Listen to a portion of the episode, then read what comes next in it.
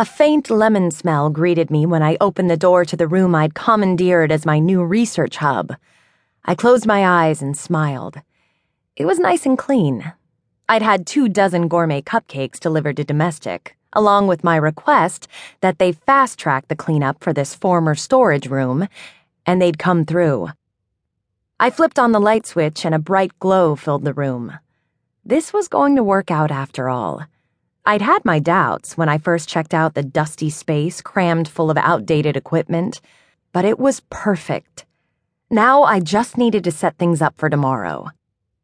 When I stepped further into the room, the lemon smell got stronger and the warm, stuffy air made me wrinkle my nose. The place needed some air. I checked all four plain white walls for a thermostat but couldn't find one. Well, hell. It didn't matter how clean the room was if it felt like a jungle. Stepping back into the doorway, I took a deep breath and collected my thoughts. My patients wouldn't be here until 10 tomorrow morning. Maybe a simple check of the air vents would fix this. I needed to page mechanical services. OB was quiet tonight. We didn't have anyone in labor, and that always created a more relaxed mood.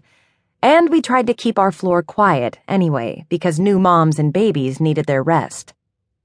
I sat down in front of a computer and typed out a message to mechanical services. Hopefully, whoever was on call would come right away. I wanted my first research meeting to go well tomorrow, and I didn't want my patients fainting with the heat. Pregnant women were always hot, even under the best circumstances. Since I was sitting at the computer, I couldn't resist the urge to check my email. Not surprisingly, there was nothing exciting there. A shipment notification for some shoes I'd ordered, several ads, and a reminder from my gynecologist that it was time for my annual pelvic exam. I shook my head and blew out a breath. That was going to be the most action I'd had between my legs in quite a while. More than ten months, but who was counting? And even then, it'd been perfunctory sex with Dean, and I hadn't even gotten off. It had been well over a year since I'd had decent sex. Dr. Drake? The sound of a deep male voice made me look up. Was the clenching of my lady parts due to my thoughts about sex, or him? Him, I decided, as my gaze wandered from his dark, close cropped hair to his chiseled cheekbones and dark eyes. He wore a gray button down shirt with short sleeves that gave me a view of the lines of his biceps. On one pocket was a patch that said TMC Mechanical Services, and on the card hanging from his lanyard, I scanned the letters of his name Carson Stephens. He wasn't smiling in his hospital ID photo. I'm Dr. Drake, I said, clearing my throat. How can I help you?